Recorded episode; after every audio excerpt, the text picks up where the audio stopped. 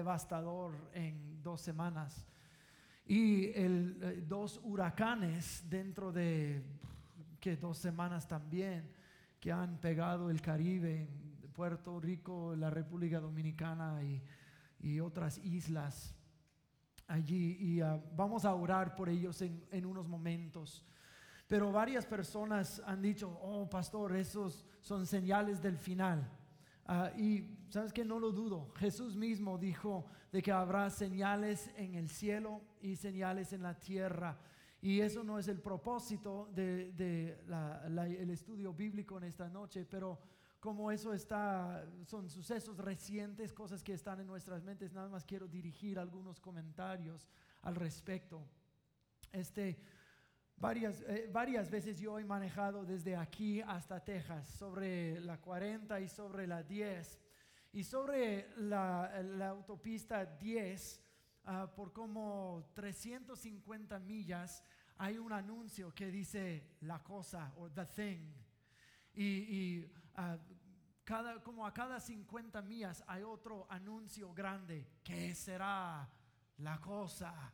Y, a cada 50 millas, o sea, e, es, algo para que este, te hagas para un lado y gastes tu dinero allí y todo. es si quieres saber lo que es, no te digo. Pero por, está cerca, si no me equivoco, está cerca de la frontera con Arizona y Nuevo México y 300, 350 millas en ambas direcciones hay anuncios a cada 50 millas este, para, para mantenerte interesado, siempre pensando en qué será esta cosa. Y, y eso es lo que son señales.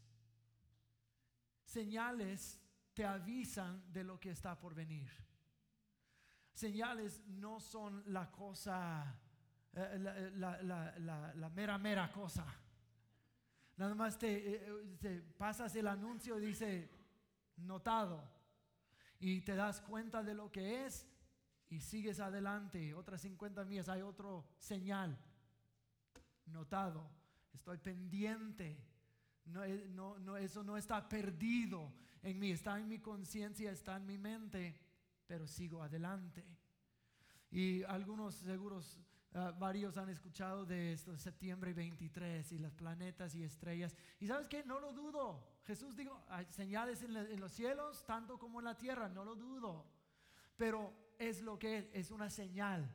Uno dice, notado, terremotos, huracanes, ah, incendios por, todo, por donde quiera. O sea, notado, pero sigo adelante. Sigo adelante en lo que el Señor me llamó a hacer sigo adelante en intercesión, sigo adelante predicando el Evangelio, sigo adelante en, ah, seguir viviendo mi vida de la forma que más le agrada al Señor. Me doy cuenta de las cosas que están pasando, pero eso no quiere decir que voy a, a, gastar todo mi dinero diciendo, hey, mañana es el fin, entonces gocémonos de lo que tenemos ahora y y mañana en el cielo. Ah, no recomendaría esto.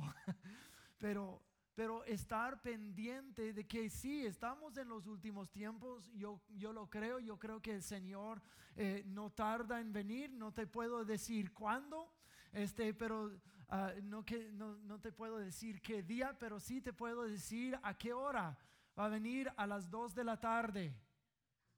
¿Saben cómo yo sé? Porque cuando Jesús vuelva en un lado en el mundo va a ser las dos de la tarde. Pero hay que darnos cuenta de esas cosas y seguir, que esto instigue, impulse nuestras ganas de interceder, de buscar al Señor, de vivir en santidad y rectitud delante del Señor, seguir compartiendo el Evangelio sabiendo que el tiempo es corto. ¿Quién está conmigo? Ay, pero por favor, digan un amén un poquito más fuerte.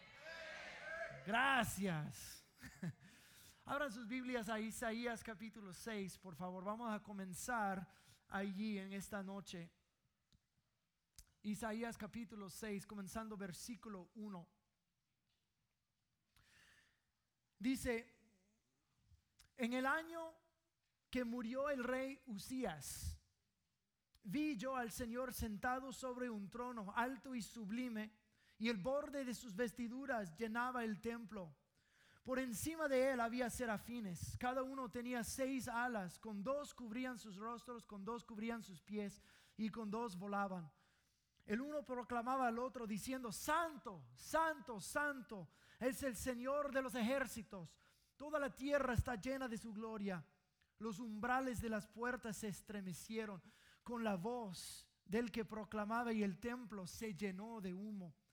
Entonces dije, ay de mí, pues soy muerto, porque siendo un hombre mis de labios impuros, habitando en medio de un pueblo de labios impuros, mis ojos han visto al rey, al Señor de los ejércitos. Entonces voló hacia mí uno de los serafines trayendo en su mano con unas tenazas un carbón encendido tomado del altar y tocó con él mi boca diciendo, he aquí que esto ha tocado tus labios, tu culpa ha sido quitada y tu pecado ha sido perdonado. Entonces escuché la voz del Señor que decía, ¿a quién enviaré? ¿Y quién irá por nosotros? Y yo respondí, heme aquí, envíame a mí. En el, este, en el año en que murió el rey Usías, todo esto ocurrió. Vamos a leer en un momento un pasaje largo de, escritura, pero este cuenta el relato del rey Usías. Si pueden abrir conmigo en Segundo de Crónicas, capítulo 26. Segundo de Crónicas, capítulo 26.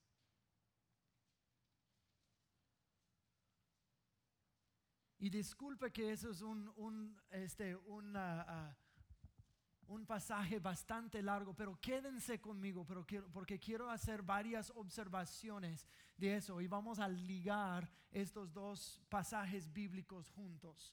¿Ok? Entonces, codea a la persona a tu lado, dale un buen codazo y dile, presta atención. Comenzando versículo 3. Usías tenía 16 años cuando comenzó a reinar y reinó 52 años en Jerusalén. El nombre de su madre era uh, Jecolía de Jerusalén. Él hizo lo recto ante los ojos del Señor, conforme a todas las cosas que había hecho su padre Amasías. Se propuso buscar a Dios todos los días de Zacarías, entendido en las visiones de Dios. Y en el tiempo en que, uh, en que buscó al Señor, Dios lo prosperó. Salió y combatió contra los filisteos y abrió brecha en el muro de Gad en el muro de Yabne, en el muro de Asdod, edificó ciudades en la zona de Asdod y entre los filisteos. O sea, Dios estaba entregándole sus enemigos. Dios le ayudó contra los filisteos, contra los árabes que habitaban en Gurbaal y contra los meunitas. Y los amonitas eh, dieron tributo a Usías y su nombre se difundió hasta la entrada de Egipto, porque se había hecho poderoso en extremo. Uh, Usías también edificó torres en Jerusalén, junto a la puerta ah, de la esquina, junto a la puerta del valle, junto al, ángulo. perdón, es que me, de algo. Y las fortificó. También edificó torres en el desierto y cavó muchos pozos porque tenía mucho ganado tanto en, en Cefalá como en la costa. Tuvo también agricultores y eh, viñadores en la región montañosa y uno de los campos fértiles porque era amante de la agricultura. Este Usías mantuvo un ejército entrenado para la, ah, para la batalla que salía a la campaña por divisiones conforme al número de su lista hecho por el escriba Ejehiel y por el oficial Masías, bajo la dirección de Ananías, uno de los funcionarios del rey. Ahora brincando al versículo 14. Usías preparó para, ah, para todo el ejército escudos, lanzas, cascos, cuotas de malla, arcos y piedras para las ondas en Jerusalén hizo máquinas ingeniosamente diseñadas por técnicos para que estuvieran en las torres y en las esquinas a fin de lanzar dardos y grandes piedras. Su fama se difundió muy lejos porque halló ayuda de manera sorprendente hasta que se hizo fuerte. Ok, vamos a leer un poquito más en un momento. Pero Ese es uno de los reyes más prósperos que Judá había conocido. Obviamente David y Salomón y algunos otros buenos reyes prosperaron en el país. Usías es uno de los más prósperos. Era ah, fuerte, administrativo, sagaz, era guerrero, era agricultor, llevó a todo su país hacia la prosperidad, pero más que todo era temeroso del Señor conocía al Señor, seguía al Señor. Y es el Señor que le hizo prosperar. Cuando los reyes seguían al Señor, tenían éxito. Cuando no seguían al Señor, llevaron, eh, ellos cayeron en destrucción junto, junto con el mismo país. Entonces Usías tenía todo lo bueno. ¿Por qué? Porque el Señor le prosperó. Él no prosperó por la fuerza de sus propias manos. Él prosperó porque era entregado al Señor. Haremos bien para recordar esto.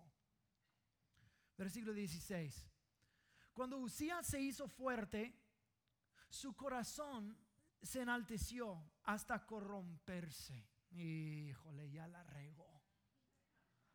Él actuó con infidelidad contra el Señor su Dios y entró en la casa del Señor para quemar incienso en el altar de incienso. El sacerdote Azarías entró tras él y ochenta sacerdotes del Señor con él, hombres valientes. Estos se pusieron contra el rey Usías y le dijeron, no te corresponde a ti, oh Usías, quemar incienso al Señor sino a los sacerdotes, hijos de Aarón, que han sido consagrados para ello. Sal del santuario. Dice que eran hombres valientes porque miraron al rey y dijeron, salga de aquí. Eso es un hombre valiente para hacer eso al rey. Sal del santuario porque has actuado mal. Esto no te servirá de gloria delante del Señor Dios. Pero Usías, quien tenías en su mano un incensario para quemar incienso, se llenó de ira y al airarse contra los sacerdotes, brotó lepra en su frente. En presencia de los sacerdotes en la casa del Señor, junto al altar del incienso. El sumo sacerdote Azarías y todos los sacerdotes lo vieron y aquí que él tenía ah, leprosa la frente. Entonces lo hicieron salir a prisa de allí. Él mismo se apresuró al salir porque el Señor lo había herido. El rey Usías quedó leproso hasta el día de su muerte. Siendo leproso, había, habitó aislado en una casa porque había sido excluido de la casa del Señor. Su hijo Jotam tenía a su cargo la casa del rey y gobernaba al pueblo de la tierra. El rey Usías comenzó bien, tenía todo, porque el Señor le prosperó mientras él estuvo fiel al Señor. Y luego se enalteció, se, enalteció, se hizo arrogante. Esto es, es la tentación humana de gloriarse en su propia vida. Mira lo que yo he hecho con mis propias manos. Mira la fuerza que tengo. Mira la prosperidad que yo he hecho para mí mismo. Estoy bien, voy bien. Y uno se olvida de, Dios, de donde Dios te sacó. Uno se olvida de las cadenas que antes estaban alrededor de ti. Uno se olvida de la gracia y la misericordia que uno tuvo, que, que Dios tuvo de uno. Uno este, se olvida cuán pecadores éramos. Y, y uno se olvida de que si no fuera por la gracia y la misericordia y el poder de Dios en nuestras vidas, nosotros no tendríamos y no seríamos nada. Y el rey Usías, nosotros acabamos de leer todos sus sus, ah, ah, todo lo bueno que él hizo, todo lo sagaz que él era y, y lo, lo fuerte y lo famoso que él era. Y se le infló la cabeza. Yo puedo, yo lo tengo bajo control. Y nosotros como el pueblo de Dios, somos igual de culpables de vivir de esta forma. En los tiempos buenos decimos, hey, soy un buen hombre de negocio, sé, manejar bien mi dinero y sé, hacer todas esas cosas. Mira, mira, que, que, mira la casa que tengo y mira eso y otro y que qué bueno yo he hecho para mí mismo, porque trabajo duro y no estoy diciendo que no trabajemos duro. Sí, trabajen duro, síguenle, está bien. Pero no olvides de quién es tu proveedor. Tu trabajo no es tu proveedor. Tu, tu, jubileo, el dinero que tienes guardado no es tu provisión, es tu proveedor es el Señor. Y todo lo que haces y todo lo que tienes viene de su mano. Pero es la tendencia humana de olvidar de esto. Y, nosotros nos olvidamos del Señor en cosas sutiles. De que, mira, en vez de cada semana vengo a la iglesia, cada otra semana, o una vez cada tres semanas, y, no necesito, ¿sabes que No leí mi Biblia por toda una semana, pero está bien, está bien. Yo sé bastante bien la Biblia y que ya, no, ya dejé de orar y que... Ah, pero ya, de vez en cuando, cuando oigo malas noticias, el Señor le echo una oracioncita a favor del desgraciado. Y nosotros llegamos a ser como esos fariseos. Señor, gracias que no soy como este. ¿Se recuerdan de esa parábola? Señor, gracias que yo ando bien en todo lo que soy, todo lo que hago. Gracias, Señor. Hoy estamos bien piadosos, dándole gracias al Señor, pero en realidad se está enalteciendo algo dentro de nosotros. Su, su cambio de corazón de, del rey Usías no solamente se volvió arrogante, pero cambió su actitud hacia el Señor mismo. Mira lo que tengo, lo que yo he hecho poderoso como yo no hay. Entonces yo voy a ir a dar gracias a mi Dios. Pero quiero hacerlo a mi forma. Entró en la casa del Señor y comenzó a ofrecer un incienso al Señor, lo cual solo los sacerdotes tenían derecho de hacer delante del Señor. Ni rey ni nadie más podía hacer eso, según los mandatos mismos del Señor. Pero ¿quiénes, ¿quiénes son los sacerdotes para contradecir lo que le dé la gana al rey? Poderoso como yo no hay, entonces yo me he ganado el derecho de hacerlo a mi manera, de vivir a mi manera, de adorar al Señor a la manera que me corresponde a mí, que a mí me gusta. Y fíjate que Dios no es impresionado con ningún rey, y mucho menos contigo y conmigo.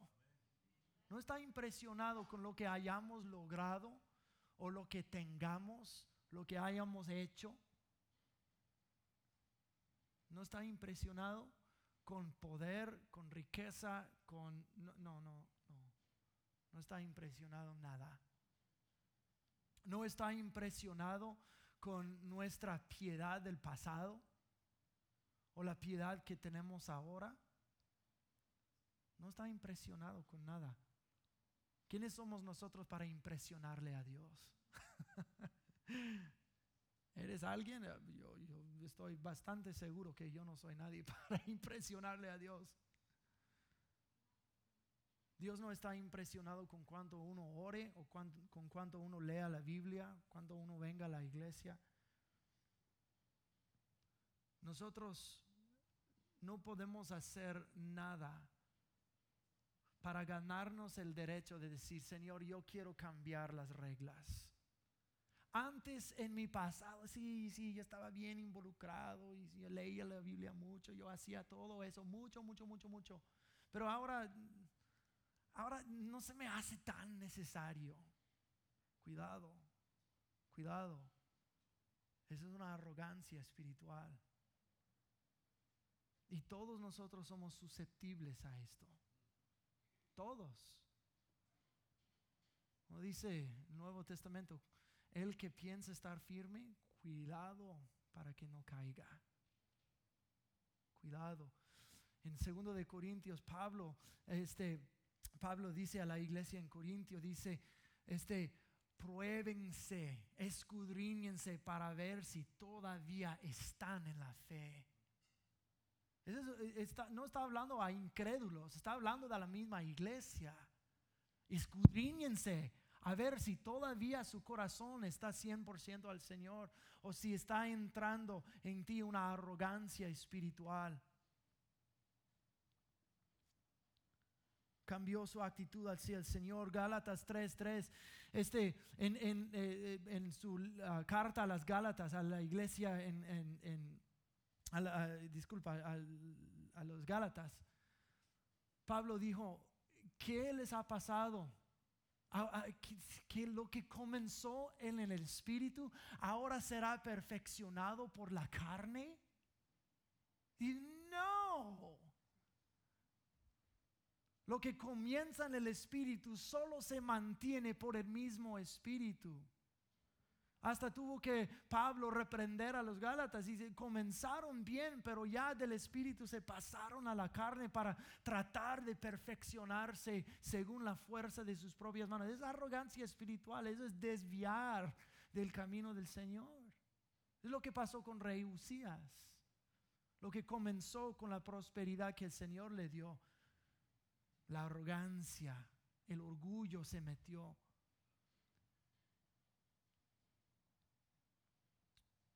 Cuando nosotros quitamos nuestros ojos del Señor y olvidamos quién es Él, eh, quién es el autor y, el, que este, comenzó nuestra fe y perfecciona nuestra fe, perdemos la perspectiva correcta en la vida. Entonces, cuando, cuando Usías estaba ofreciendo el incienso y los sacerdotes este, le confrontaron, diré, eso no está bien, salga de ahí. Él comenzó a gritarles y a reprender, a airarse con ellos. Y mientras estaba gritándolos, ¿quiénes son ustedes? Yo soy el rey, yo tengo derecho. ¿Quiénes son ustedes para decirme a mí que se, le salió la enfermedad ahí en la frente, una, una, una lepra? Se le, brotó una enfermedad. Y fíjate lo que pasó cuando, cuando se le brotó la enfermedad. Tuvo que huir de la casa del Señor porque, o sea, enfermedad no puede entrar en la casa del Señor. Dice que ya fue excluido de volver a la casa del Señor y como tuvo que vivir aislado su hijo Jotam comenzó a reinar, comenzó a cuidar del gobierno y de la casa de su padre en vez de su padre, porque tuvo que vivir aislado, porque la lepra es contagiosa y tenía que vivir aparte. Entonces, efectivamente, dejó de ser rey. Su egoísmo, su, el ah, usurpar para sí la adoración al Señor y su orgullo le robó de su autoridad física tanto como su autoridad espiritual. Excluido de su propia casa, excluido de la casa del Señor. Porque vivió en un orgullo espiritual. El orgullo nos enciega hacia nuestras deficiencias como ser humano.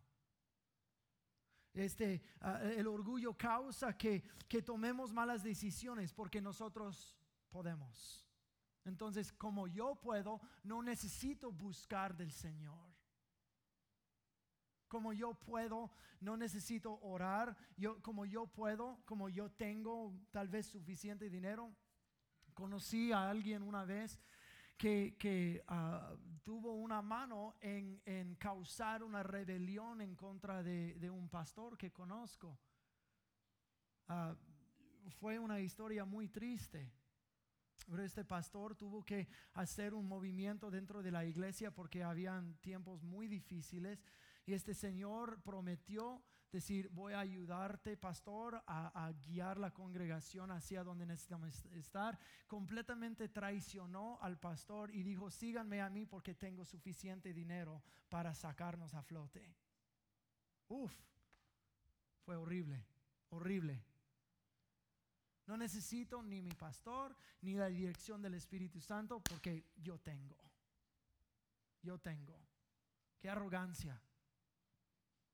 Qué arrogancia eso fue. Causa que confiemos en nosotros mismos y olvidar de la gracia del Señor. Causa que nos enojemos como Usías con gente que nos quiere retar y llamar la atención. Y a nadie le gusta, a nadie le gusta que alguien te llame la atención. ¿O sí? a mí no. Tal vez a ti sí, pero a mí no. Pero los sacerdotes, los, ah, ah, ah, los líderes religiosos confrontaron y dijeron, no puedes hacer eso. Fue su respuesta. ¿Cómo respondes tú? ¿Cómo respondes tú cuando alguien te llama la atención? ¿Pura defensa? ¿O puedes llevarlo delante del Señor y decir, Señor, ¿dónde estoy mal? Porque es muy fácil decir, nah, esa persona no tiene la razón, esa persona no conoce mi corazón, esa persona no, no sabe toda la situación. Es fácil decir eso. Yo me recuerdo de que ah, en, en nuestra iglesia, cuando yo era niño, este, había una, una señora que tenía fama por, por habladora, por lo menos fama en nuestra casa chismosa, habladora. Hablaba de más de lo que le correspondía. Y ah, un día se acercó a mi mamá y dijo, usted es un va, va, va, va, No, o sea, no le dijo groserías, pero usted hace eso, usted es una... Y, y las cosas que decía, o sea, yo conozco a mi madre, que mi madre no es nada así. Y, le dije una, un día a mi mamá, dije, mamá, ¿y qué le dijiste tú? a ver, a ver, dale, vamos. Y mi mamá me dijo, yo no le dije nada. Dijo, yo fui a la casa y yo puse todas esas palabras delante del Señor y dije, Señor, ¿cuáles palabras son para mí? ¿Cuáles debo agarrar? y aplicar y cuál es desecho. Enséñame. Oh, wow, qué lección. Jamás en mi vida voy a olvidar eso. Cuando David, el rey David, estaba huyendo de su hijo Absalón, había un hombre, un hombre que iba al lado de él tirándole piedras y maldiciendo al rey. Y uno de los guardaespaldas del rey dijo, Nada más dame la orden y yo lo mato. Y dijo, no lo toques. ¿Quién sabe si el Señor lo haya venido para enseñarme una lección? Este corazón de humildad de decir, aun por alguien que me esté maldiciendo, que me esté calumniando, que me esté, esté diciendo cosas inciertas de mí. Señor, si eso es de ti, lo voy a tomar, lo voy a aplicar a mi vida. Requiere una humildad sobrenatural para hacer eso. Pero así no era el rey Usías, porque su orgullo le ensegaba sus propios errores. Si tú respondes cuando alguien te confronta, si tú respondes automáticamente con, cuidado, cuidado, tienes que inspeccionar lo que está ocurriendo aquí. En vez de tomar, eh, son palabras duras, yo sé, pero mira, dile a la persona a tu lado, recíbelo, hermano.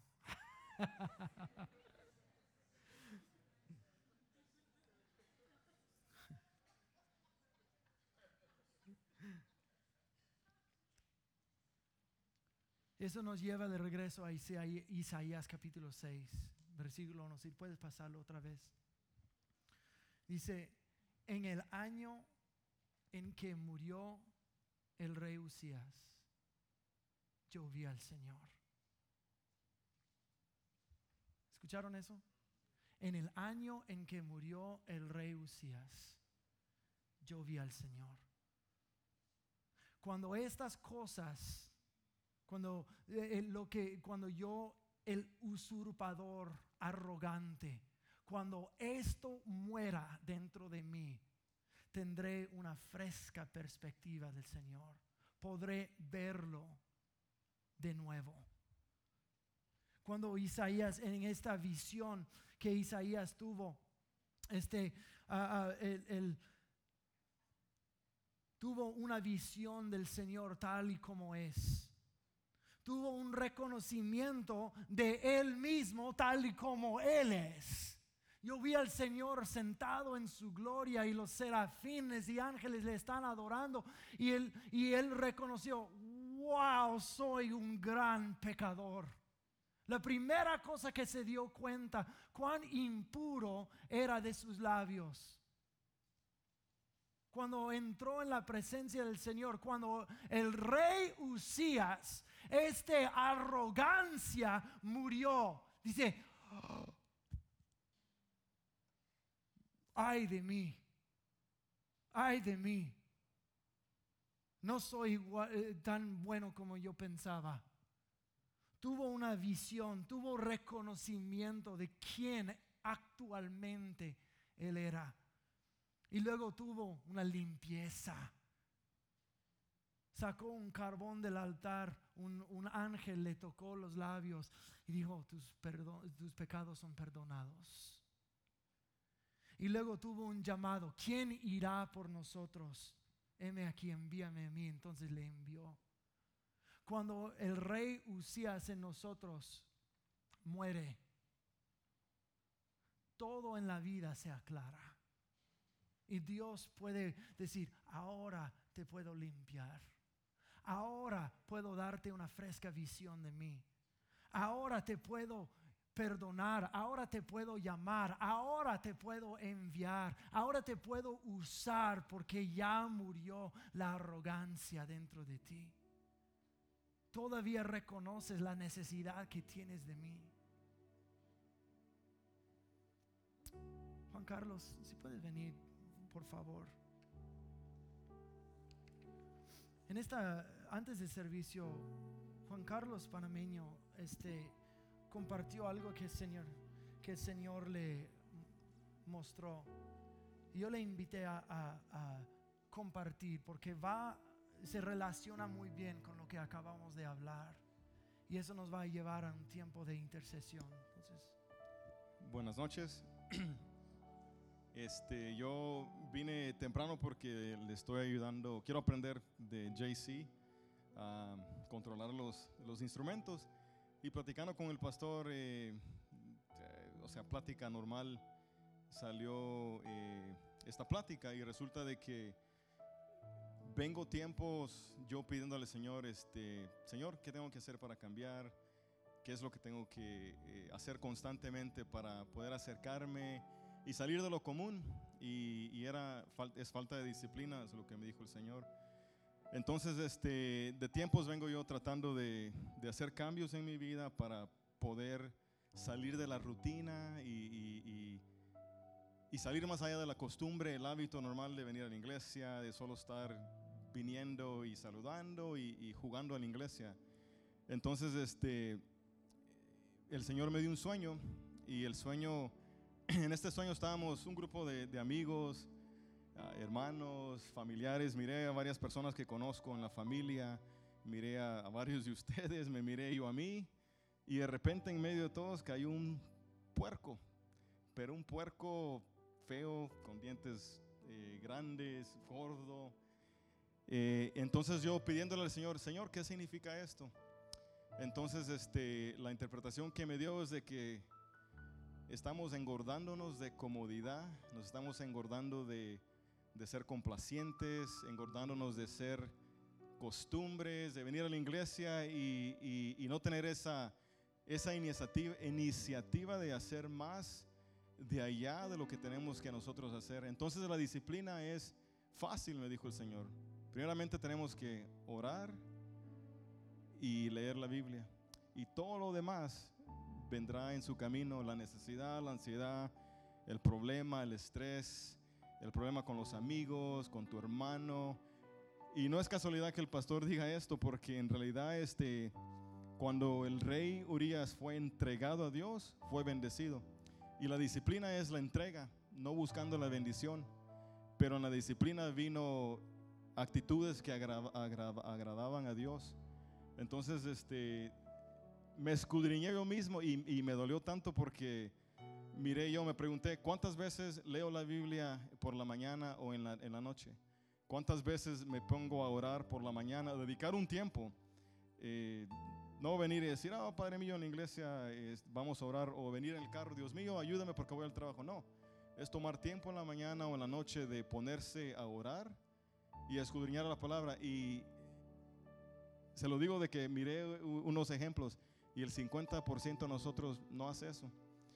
Es más, el 3% de, de, una cantidad de, de, mil personas se levanta de mañana en realidad a, leer la Biblia o a tomarle, ponerle tiempo al Señor. Así que el, el mensaje fue para mí, el puerquito, de que nos estamos engordando de conformidad, de ser complacientes, de ser... Escudriñémonos los unos, como dijo el pastor, en realidad, ¿qué estamos haciendo para salir más de allá? En realidad estamos haciendo las dos cosas principales, lo más básico, que es orar y ayunar. Ahora yo fallé. Tuve la intención de levantarme, pero eh, no pude. La carne fue más, este, más, me venció y entonces me seguí engordando. Se me dio la mente del puerquito. Así que tenemos que hacer lo posible para salir de esa comodidad y, y ser diferentes, porque las señales, como dijo el pastor, están presentes. No es coincidencia de que hay ciertas cosas que están escritas en la Biblia y, todo lo que se está ocurriendo no quiere decir que el mundo se acaba ahorita, pero hay ciertas cosas que tenemos que hacer para poder salir adelante y, y eso quería compartir con ustedes. Dios les bendiga. Gracias, Juan Carlos. Este, quiero que nosotros, quiero que nosotros recibamos esto. Cuando, cuando él me compartió eso hace poco, dije, eso dije, quiero que lo compartas porque el Señor tiene más para nosotros y siento que el Señor está queriendo agitar algo más en esta iglesia. Dios te está llamando a ti, me está llamando a mí, pero toca responder. Toca responder a lo que Él está llamando. Dios tiene más para nuestra iglesia realizar y cada quien tiene una parte, cada quien. Voy a pedir que todos nos pongamos de pie, por favor.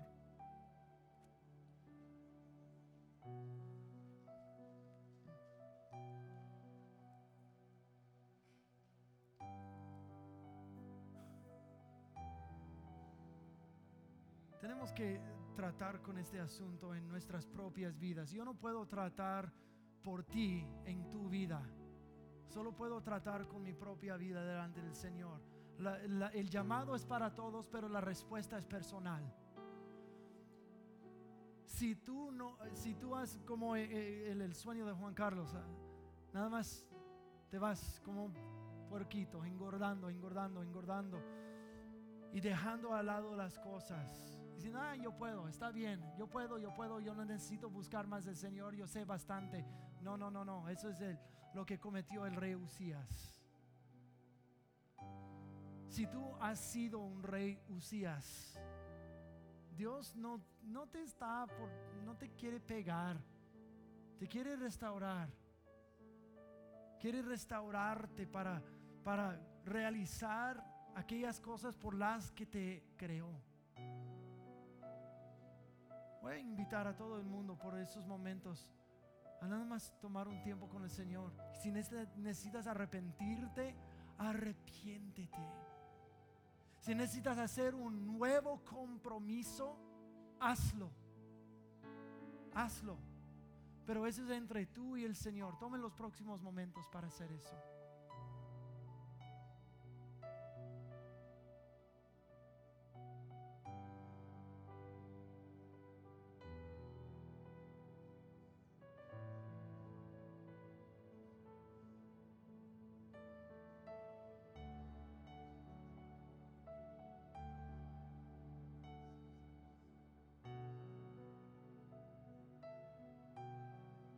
Somos tuyos, tú eres el único, tú eres el número uno en nuestras vidas.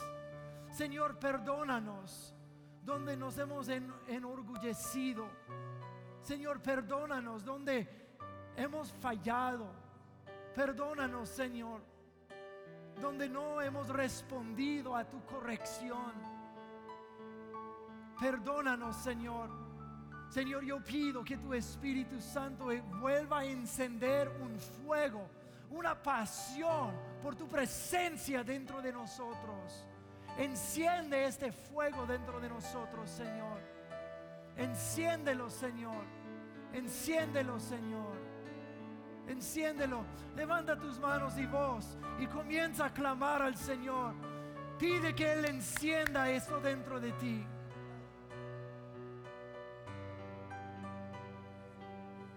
Gloria a tu nombre, Señor.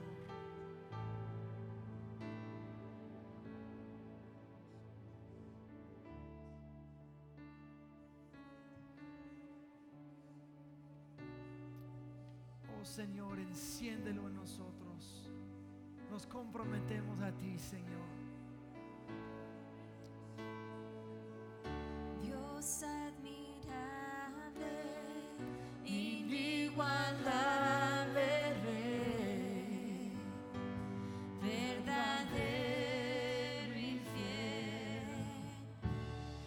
Dios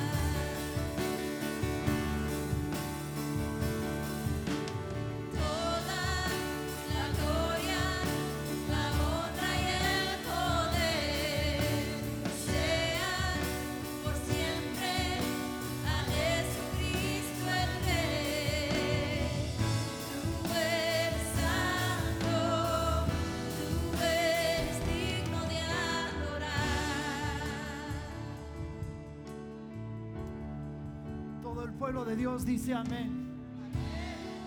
Sigan tocando. Vamos a, vamos a tomar unos tiempos de intercesión por México y por Puerto Rico, que los dos han sido devastados, uno por huracán, otro por, otro por terremoto.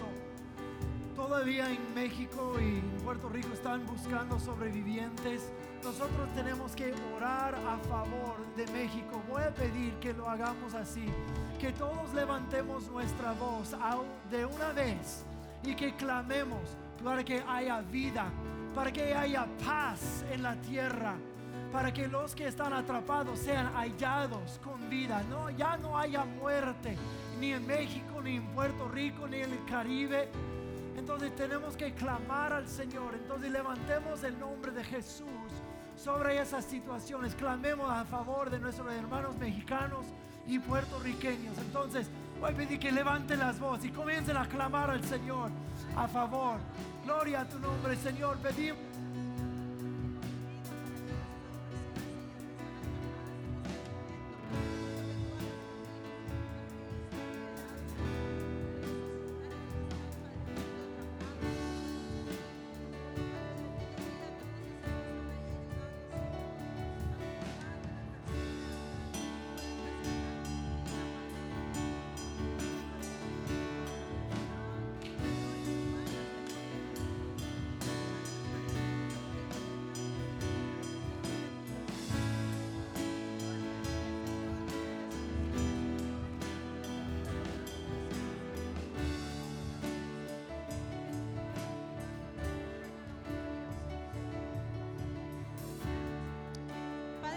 Celestial, Señor, venimos en común acuerdo, Señor, pidiendo tu misericordia, Señor, tu mano tocando a México y tocando a Puerto Rico, Señor. Pedimos por las familias que han perdido, que no encuentran a sus familiares, Señor. Te pedimos que toda esa gente que, que fueron para ayudar y que están ayudando, los policías, los bomberos, a tanta gente, Señor, que está yendo al rescate, te pedimos que tu Espíritu Santo les dirija para dónde encontrar a la gente que necesita ser encontrada, Señor. Pedimos vida, Señor. Pedimos que no hayan muchas muertes, Señor. Pedimos que tu presencia esté en esos lugares, confortando los corazones de las personas, Señor, y levantando al caído, Señor. Pedimos tu mano, Señor, un milagro, Señor.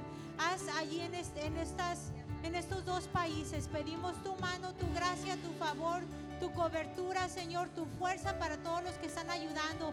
Pedimos en el nombre de Jesús. Cantemos juntos. Toda la gloria, la honra y el poder sean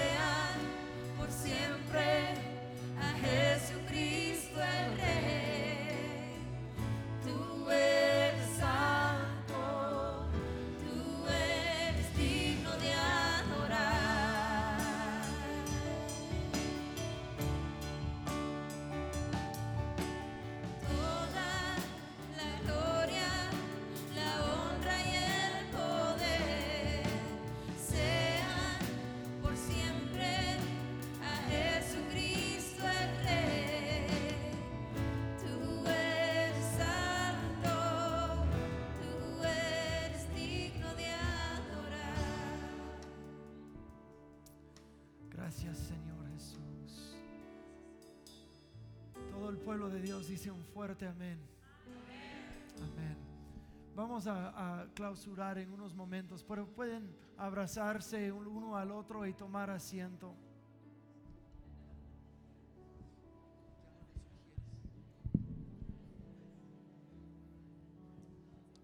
Vamos a pedir por favor a los sugieres, si por favor se pueden preparar para recibir los diezmos y las ofrendas.